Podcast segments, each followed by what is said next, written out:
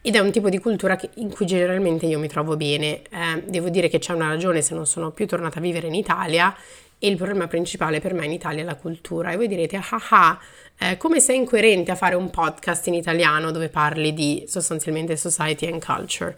Verissimo.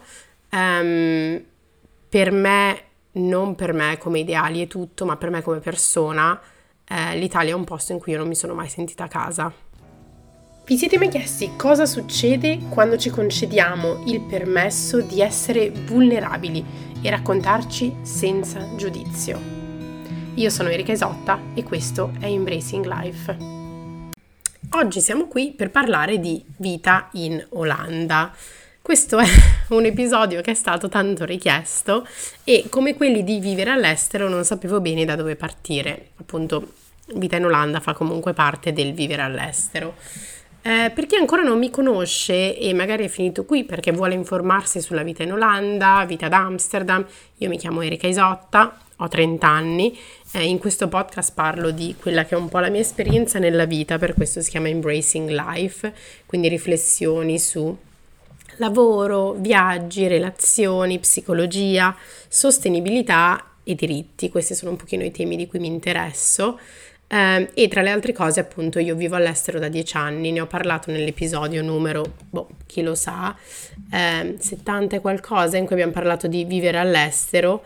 Um, e eh, per la prima volta ho parlato insomma di cosa abbia significato per me partire, quindi ne ho parlato nell'episodio 75 eh, e poi abbiamo parlato ancora di eh, tornare a casa, cosa vuol dire per me tornare a casa a Milano quando torno, nell'episodio 81. Quindi questo è un pochino il terzo episodio di questa serie in cui affrontiamo un pochino i... Uh, che cosa, che cosa voglia dire insomma? Uno per me ovviamente vivere in Olanda, vivere all'estero. Eh, oggi volevo veramente raccontare un po' la mia vita ad Amsterdam. Quindi partiamo appunto da qualche precisazione prima di cominciare. Eh, questa è la mia esperienza personale, eh, quindi valida in quanto tale. So che altre persone hanno esperienze diverse, questa è la mia ehm, e la racconterò nel modo più onesto e trasparente possibile.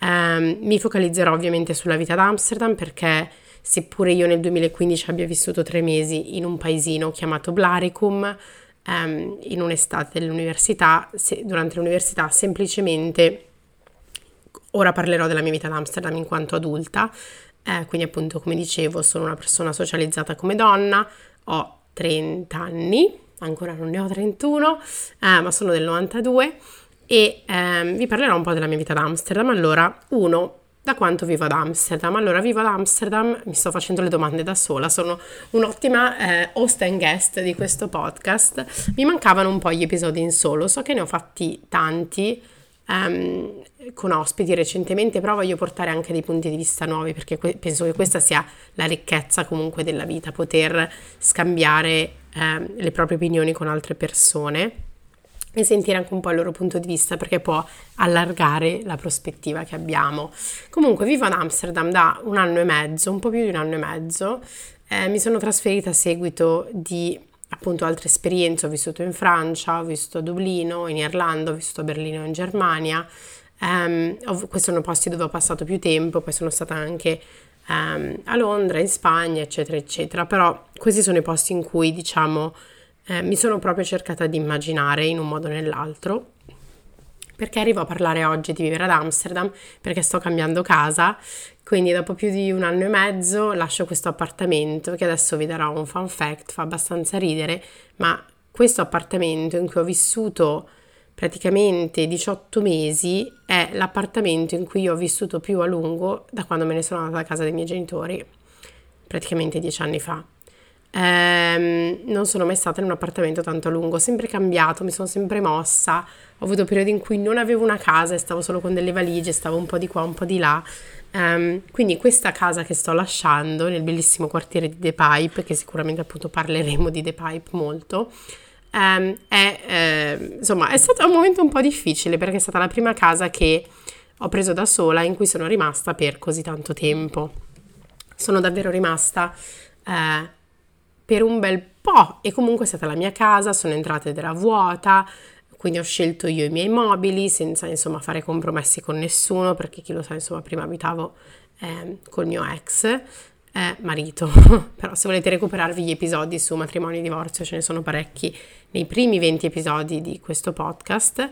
Um, e quindi nulla, insomma, praticamente eh, sono arrivata ad Amsterdam perché? Perché sono arrivata eh, perché la mia migliore amica era qua. Quindi la mia migliore amica Giulia abitava qui, eh, le piaceva la città, si trovava bene e mi sono detta è un posto in cui vivrei.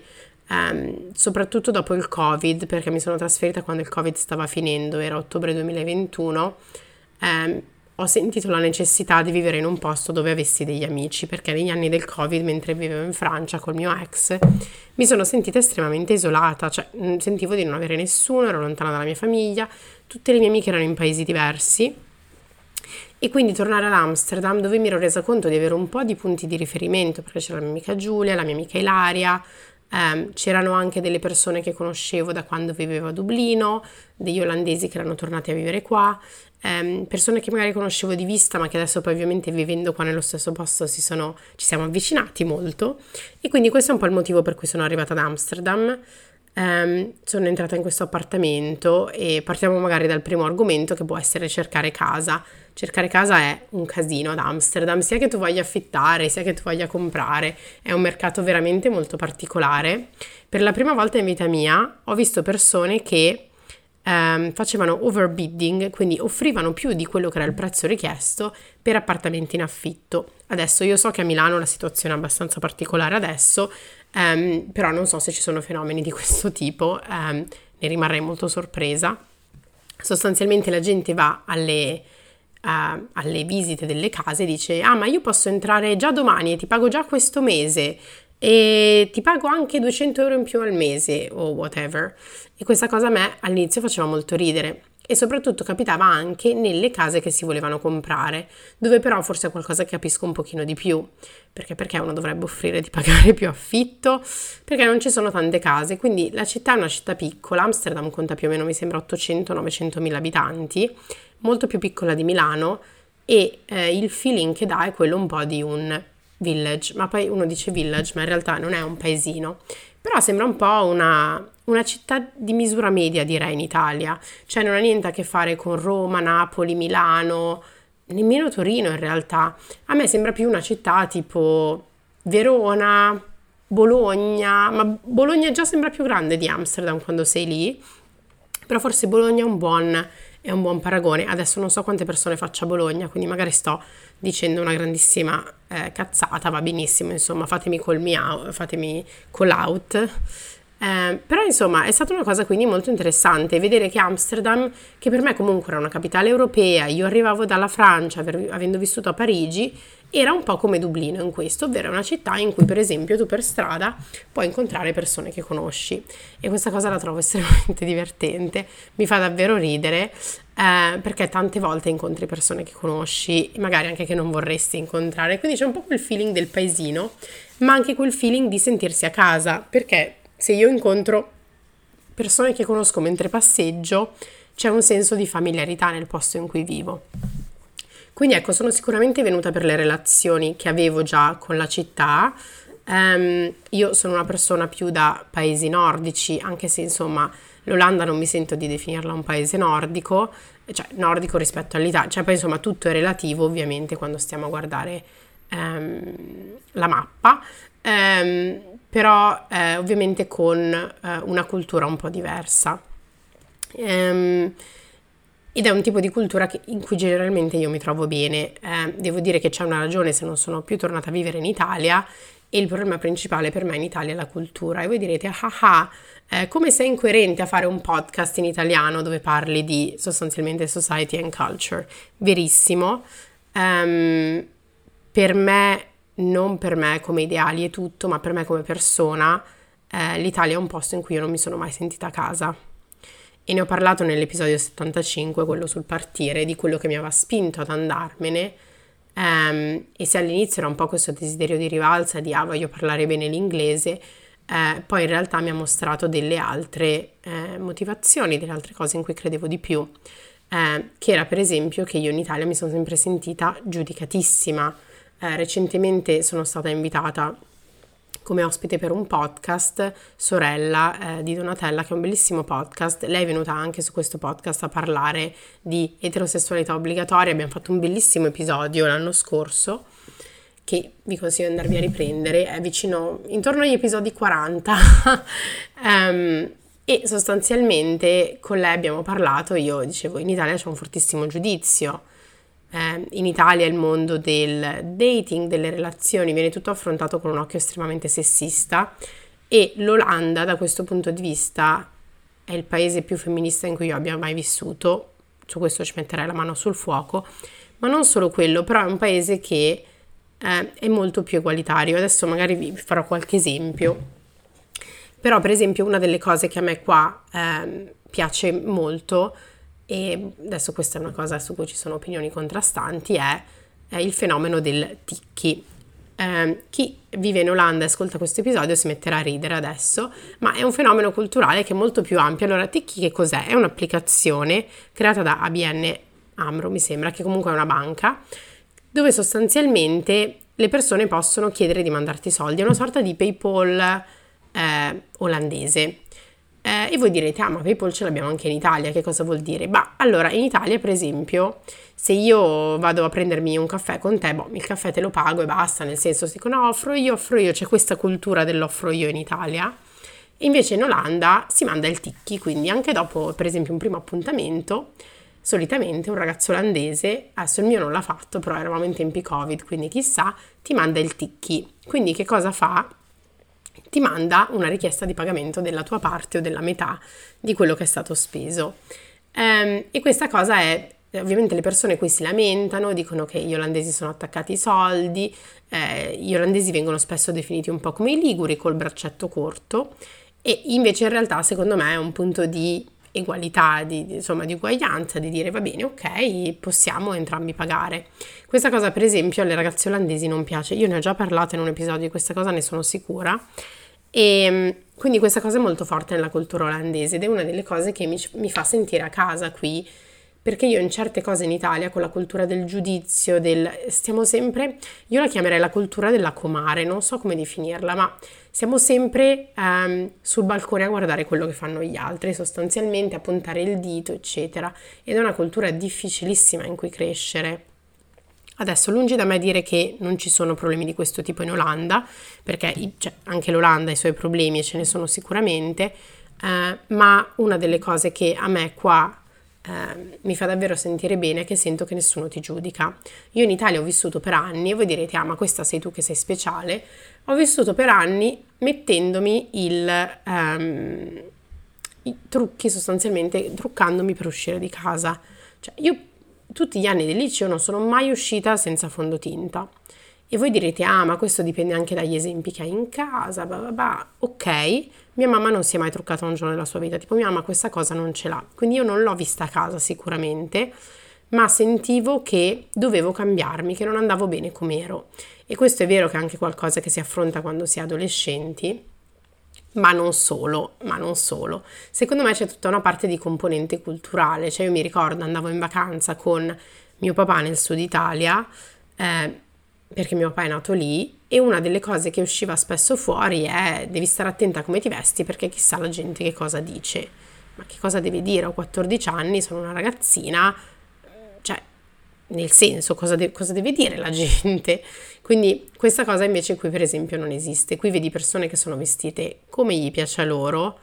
Um, io per la prima volta nella mia vita sono uscita di casa in tuta, che è una cosa che non penso di aver mai fatto in Italia.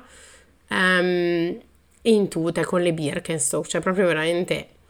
E forse sai, tante cose sono anche cambiate da quando io ero piccola, io non vivo in Italia da dieci anni, quindi magari adesso anche lì le cose sono diverse, non vuol dire che dieci anni fa quando le cose per me erano così in Italia, lo erano, in Olanda non lo erano, però questo è uno dei punti che mi fa sentire, sono più scialli, sono più tranquilli, sono, c'è un approccio diverso, quindi se dovessi descrivere la cultura olandese, eh, la cultura olandese per me è tranquilla, è diretta, è anche un po' troppo diretta, allora gli olandesi sono conosciuti per essere estremamente diretti, Um, vi porto questo esempio che è stato del mio fidanzato, prima, adesso stiamo insieme ormai da un anno e mezzo, però quello che è successo è stato che lui per esempio è venuto a, a casa mia per la prima volta, ci eravamo visti una volta prima forse, e la prima cosa che fa, guarda il, i miei libri, che ho tantissimi libri a casa, perché adoro leggere, e sono in ordine di colore perché c'era questa cosa su Pinterest, delle rainbow bookshop, whatever.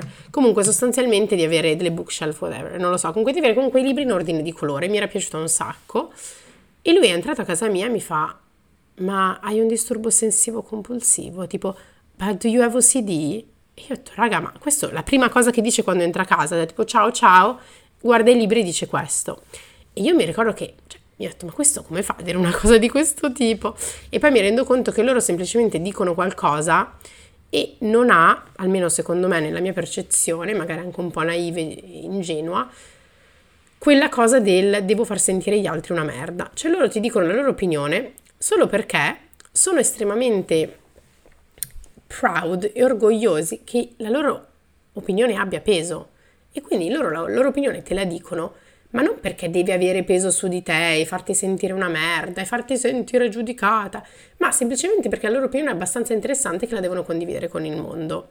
Cioè, l'olandese medio, ma sia uomo che donna, è un po' quel capo, quel manager al lavoro, quella persona che comunque dice sempre la sua. Non importa quanto il pensiero sia stupido, fra virgolette, ma di nuovo non esistono pensieri o domande stupidi, ma te la dice comunque ad ogni costo proprio uno di quei momenti in cui dici ma chi te l'ha chiesto?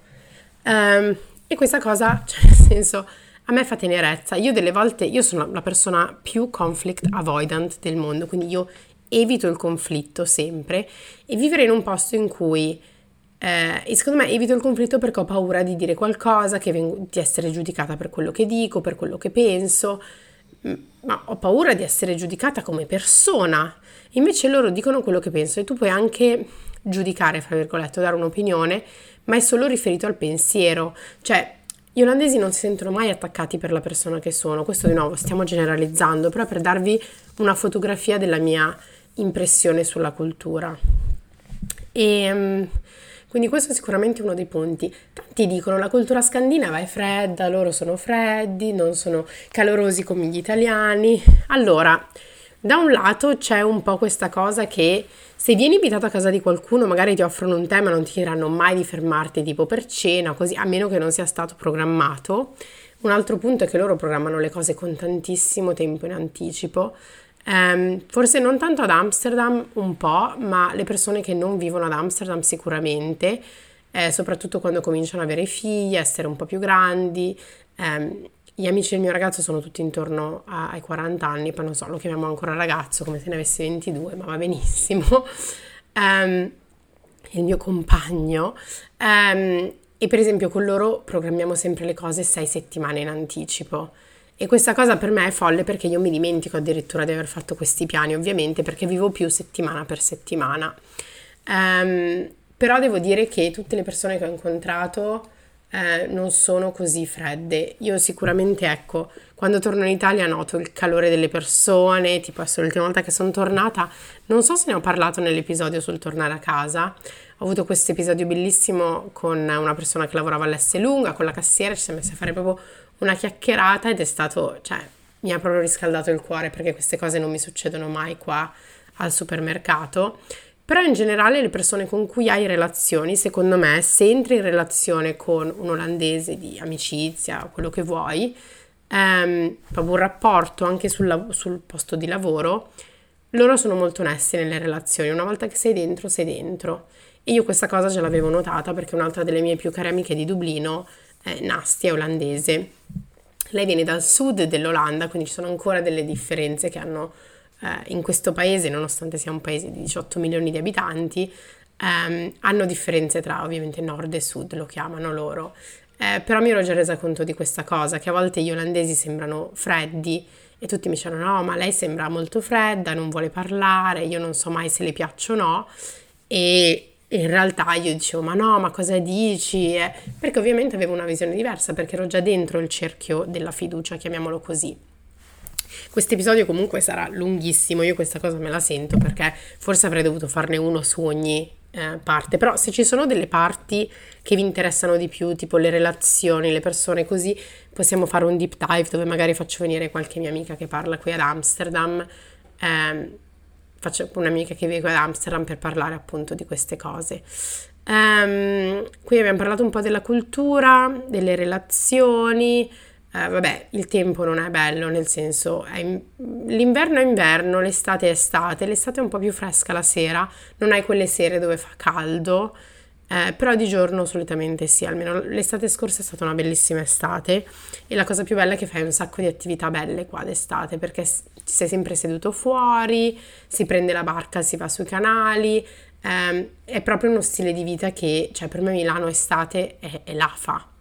L'estate in Italia è vero che mancano quando sei all'estero ti manca un po' questa cosa del tempo, però a me manca l'aprile a Milano, mi manca il maggio, mi manca settembre, ottobre già fa freddo, quindi non lo so, io questa cosa del tempo non la sento tantissimo, ehm, però adesso forse molto di più come gli olandesi, perché loro fanno così, ehm, è che appena c'è un raggio di sole voglio stare fuori, mentre quando sono in Italia questa cosa non mi succede perché sono un po' più abituata a avere il sole lì e solo di solito è caldo, è afa, è sudare, eccetera. Invece qui è sempre un bel sole che ti riscalda, ma non stai sudando.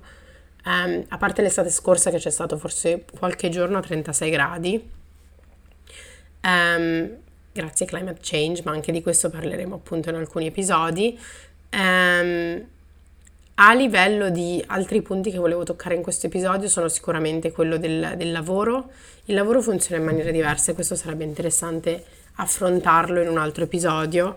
Um, però per esempio una cosa che si fa qui è che vengono dati sempre dei contratti di 12 mesi solitamente quando si comincia a lavorare o contratti a tempo determinato, eh, che è una cosa che per esempio in, in Irlanda non succede ma neanche in Francia.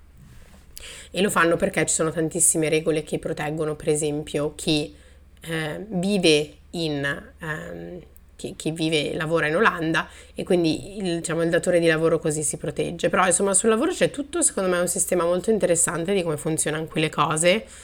Um, serve l'olandese per lavorare, per alcuni lavori sì, per altri no. Eh, io ho sempre lavorato in aziende internazionali, quindi ho trovato lavoro abbastanza velocemente quando lo cercavo. Um, però ecco, sicuramente c'è una cultura sul posto di lavoro un po' diversa. E um, il work-life balance è migliore rispetto all'Italia sicuramente, ma anche rispetto alla Francia, cioè non si resta fino alle 7 a lavorare, 5 e mezza, 5, 5 e mezza, 6 le persone finiscono, um, è, è, un clima un pochino più, più, leggero, ecco sicuramente, perché gli olandesi si godono la vita, cioè questa è una delle cose che io non mi sarei mai aspettata prima di venire a vivere qua, che è che gli olandesi si godono la vita gli olandesi si godono la vita perché a loro piace andare ai festival, bere, stare al sole, stare fuori, fare sport, prendere la bicicletta. Ecco, delle bici non abbiamo parlato, ma questo sarebbe tutto un altro episodio. Um, e secondo me questa cosa è molto bella. Gli olandesi si godono la vita. Um, c'è un approccio appunto molto più sciallo a tutto, per dire anche il sistema sanitario, e questo per me è stato un po' il problema. Cioè, per esempio, ho due esempi. Uno, io ho avuto una febbre altissima per un po' di settimane, avrei dovuto quasi sicuramente prendere un antibiotico, in Italia me lo avrebbero dato. Sono andata dal dottore e mi ha detto prendi il paracetamolo due volte al giorno, tre volte al giorno, ogni sei ore, adesso non mi ricordo cosa mi aveva detto. E se stai ancora male tra due settimane torna e vediamo cosa fare. E questa cosa tipo in Italia non sarebbe mai successa, ma neanche a Dublino, a Dublino ti davano gli antibiotici per tutto. Quindi non lo so, ecco, questa cosa sicuramente mi fa sempre un po' ridere, perché mi fa riflettere sul fatto che alla fine è tutto molto relativo e loro sono tranquilloni anche in questo, cioè alla fine se stai davvero peggio vai all'ospedale, se stai davvero, quindi se è una cosa che ancora è vero che stai male ma sei a casa, va bene anche così. E l'altro esempio è per le donne incinta, quindi per esempio se tu sei incinta in Olanda, quello che succede è che quando partorisci, se partorisci prima delle due di pomeriggio, tu la sera già tornerai a casa e dormirai a casa tua. Che è una cosa un po' meta, cioè nel senso mi fa un po' ridere perché... E, e, però per loro è normale, loro fanno un sacco di parti in casa, parti in acqua, parti naturali, perché hanno la fiducia profonda che se qualcosa dovesse andare male i loro ospedali sono i migliori, cioè, ed è vero che qua Se hai la febbre così magari il dottore non ti aiuta tanto perché ti dà il paracetamolo, però se hai un problema più grave tu puoi stare sicuro che sarà, cioè che sei in uno dei migliori sistemi sanitari del mondo. Quindi ecco, questa è secondo me una delle principali, per esempio, differenze tra il sistema sanitario olandese e quello italiano. Um, un altro punto, un po' l'ultimo punto che volevo, che volevo toccare, gli ultimi due punti, sono quelli della lingua e, e un pochino delle attività eh, culturali, relazioni, socializzare, eccetera. Quello della lingua, allora l'olandese non è una lingua facile eh, per noi italiani o per noi parlanti di lingue latine ehm, perché sono, eh, è una lingua germanica, eh, la grammatica non è difficilissima, però è diversa dalla nostra. Quindi se per esempio per imparare lo spagnolo dobbiamo imparare delle nuove frasi, nuovi verbi, qualche nuova coniugazione, ma alla fine la frase è fatta più o meno nello stesso modo. Cioè, tu se devi dire a qualcuno sei speciale perché sei, spe- non so, ti voglio bene perché sei speciale, questo è come viene costruita la frase. Io ho fatto tre corsi di tre, tre, mesi di corso di olandese, due ore a settimana, e eh, con lezioni private, quindi comunque insomma in un ambiente in cui volevo davvero imparare, non è che stavo cazzeggiando. E quello che è successo è che per esempio so ancora questo ricordo che la frase si compone per esempio io ti voglio bene perché speciale sei.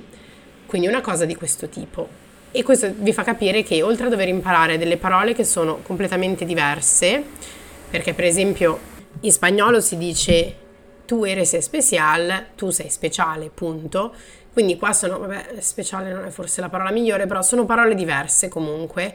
Um, il punto è che le devi anche mettere in ordine diverso, c'è una pronuncia completamente diversa, quindi hanno dei, delle lettere e dei suoni che sono fatti in modo diverso, delle combinazioni di lettere e i che si legge ai, ce ne sono veramente tanti, quindi ho passato tre mesi sulla cercare di navigare queste regole base per riuscire a leggere banalmente e per imparare qualche regola, ma non so ancora parlare. Quindi questo è un pochino il mio obiettivo per quest'anno. Si può vivere senza parlare olandese? Sì, assolutamente. Ad Amsterdam sì, soprattutto per esempio anche il mio ragazzo che è olandese, lui quando va per esempio a prendere un caffè, siccome ci sono tantissime persone internazionali che lavorano in questi posti, quello che succede è che lui domanda sempre in inglese, non chiede neanche in, in olandese. E ehm, io per esempio se sono in Italia è ovvio che chiedo in italiano, non penserei mai di chiedere in inglese perché ci sono persone che non parlano italiano, quindi questo per farvi un po' l'esempio. E l'ultimo punto è quello del socializzare. Socializzare, fare amicizia, uscire. Cosa si fa qui nel tempo libero? Beh, sicuramente una cosa che si fa, si um, va ai festival, come dicevo, um, c'è tantissima musica elettronica, techno, melodic, eccetera, eccetera, e melodic techno, e um, si va quindi questo d'estate, ma anche in inverno, ci sono tanti club, c'è una vita notturna molto bella perché non è quella insomma italiana dove hai eh, i tipi che ti si attaccano a ballare al culo. Io ho ancora questa cosa, ho questa immagine orrenda del celebrità di Trecate alle 5 e mezza del mattino quando avevo 18 anni, ma anche dell'old fashion a Milano, insomma non c'è bisogno di andare troppo lontano, è proprio una cultura diversa, una cultura che rispetta, questo poi si traduce anche nel modo in cui eh, gli olandesi uomini sono nelle relazioni, che non sono dei chaser, non sono questi italiani che ti si buttano addosso e ci provano a tutti i costi, ma c'è un po' più di distanza che non tutti piace, però qua sono forse le donne anche molto empowered, sempre per tornare al discorso dell'uguaglianza e del femminismo. Um, e ehm, quindi c'è sicuramente questa parte, quindi per me tipo andare a ballare è stato sempre molto più bello che altre esperienze in altri paesi. Um, e poi, ma non è così per esempio, le mie amiche olandesi a loro piace un sacco andare in Italia perché piacciono tutte queste attenzioni maschili per esempio. Non lo so, quindi insomma dipende, siamo, siamo tutti diversi, per me qui funziona. Um, si esce spesso a bere, a fare cene, insomma resta normale penso, non è che c'è le attività diverse sono quelle magari quelle dei festival, quelle su, di prendere la barca per andare sul canale. Eh, sono delle cose che sono insomma dei bellissimi ricordi dell'estate scorsa proprio grazie a questo. Eh, ci sono tanti parchi, è una città molto dog friendly, quindi ci sono tantissimi cani in giro per la città. Insomma, Amsterdam è proprio bella. Fare amicizia può essere difficile come in tante grandi città, perché è quello che si può finire a fare, che magari ci sono dei, eh, non so come definirli, però delle difficoltà nel, se non conosci nessuno. Quindi per esempio qua conosco tante ragazze, ma anche mie amiche che hanno utilizzato Bumble BFF e ne ho parlato nell'episodio come fare amicizia da adulti, che è sostanzialmente un'app, però invece di dating, è, diciamo sì, è per fare date, ma con potenziali amiche e amici. E devo dire che noi nel nostro gruppo abbiamo trovato delle cioè ragazze pazzesche che abbiamo trovato così su Bumble BFF, quindi sono molto contenta sia che io e Giulia l'abbiamo usata perché abbiamo conosciuto delle persone eh, veramente cool. E niente, poi questo è un po' un riassunto della mia vita in Olanda, sento che ci potrebbero essere tantissimi altri episodi, abbiamo solo insomma scrape the surface, come si dice in inglese, solo grattato la superficie. Eh, quindi se avete voglia che io approfondisca qualcosa, fatemelo sapere e ehm, perché mi fa piacere parlarne. Insomma, su ognuno degli argomenti che ho toccato potrei fare un episodio di 20 minuti, ne sono sicura, e non perché sono logorroica, ma eh, perché c'è veramente tanto comunque eh, nel, nei punti di vista del vivere in un paese diverso. Io vi ringrazio, questo episodio è durato abbastanza.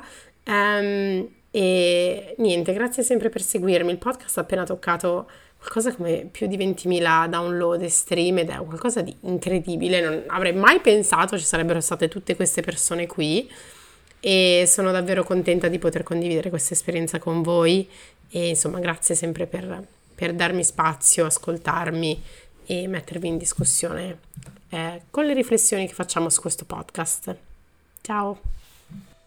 E così siamo giunti alla fine di questo episodio di Embracing Life. Io spero di averti fatto sentire come a casa, ma soprattutto di averti offerto un momento di intimità e di riflessione. Se questo episodio ti è piaciuto, mi farebbe tantissimo piacere avere il tuo feedback. Eh, mi puoi scrivere sui social media, su Instagram, dove sono come Erika Isotta o sul profilo del podcast embracinglife.podcast o anche su LinkedIn Erika Isotta Surace. Fammi sapere cosa ne pensi, taggami e lasciami una recensione da qualche parte.